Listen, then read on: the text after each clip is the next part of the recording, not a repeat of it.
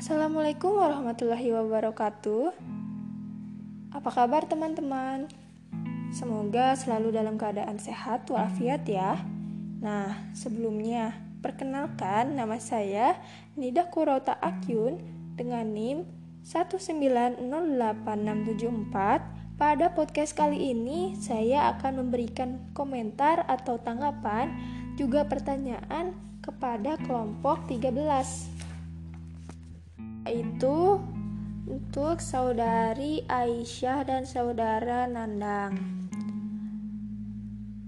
yang menjelaskan materi tentang expanding civic worldview teaching for citizenship in alternative school setting. Sebelumnya, saya sangat mengapresiasi kepada para pemateri yang telah menjelaskan materinya dengan sangat baik. Nah, Pertama-tama, saya akan berkomentar mengenai podcast yang telah dibuat oleh saudari Aisyah. Pembawaan materi yang asik dan lugas, sehingga materi yang disampaikan pun dapat cukup dipahami oleh para pendengar.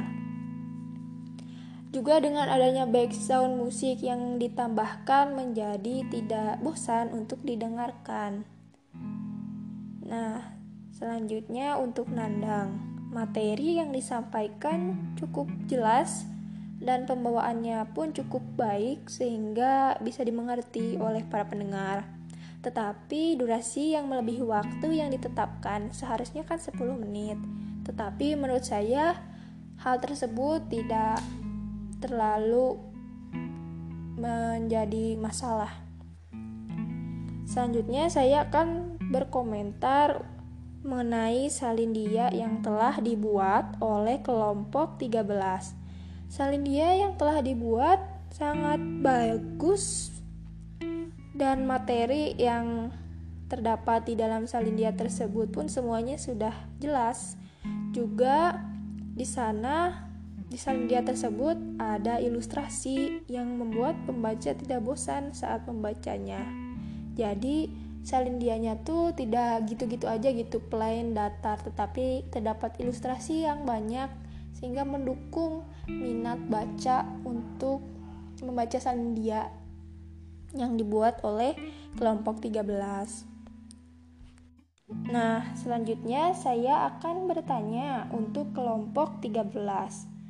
Nah, di sini di Salindia terdapat eh, yang dijelaskan Tujuan kewarganegaraan multikultural ialah meningkatkan kesadaran siswa dan juga membuat karakter siswa yang baik di dalam kehidupan yang beragam. Nah, saya ingin bertanya, langkah-langkah apa saja yang harus dilakukan oleh seorang guru dalam menghadapi siswa yang memiliki latar belakang yang beragam dan berbeda-beda?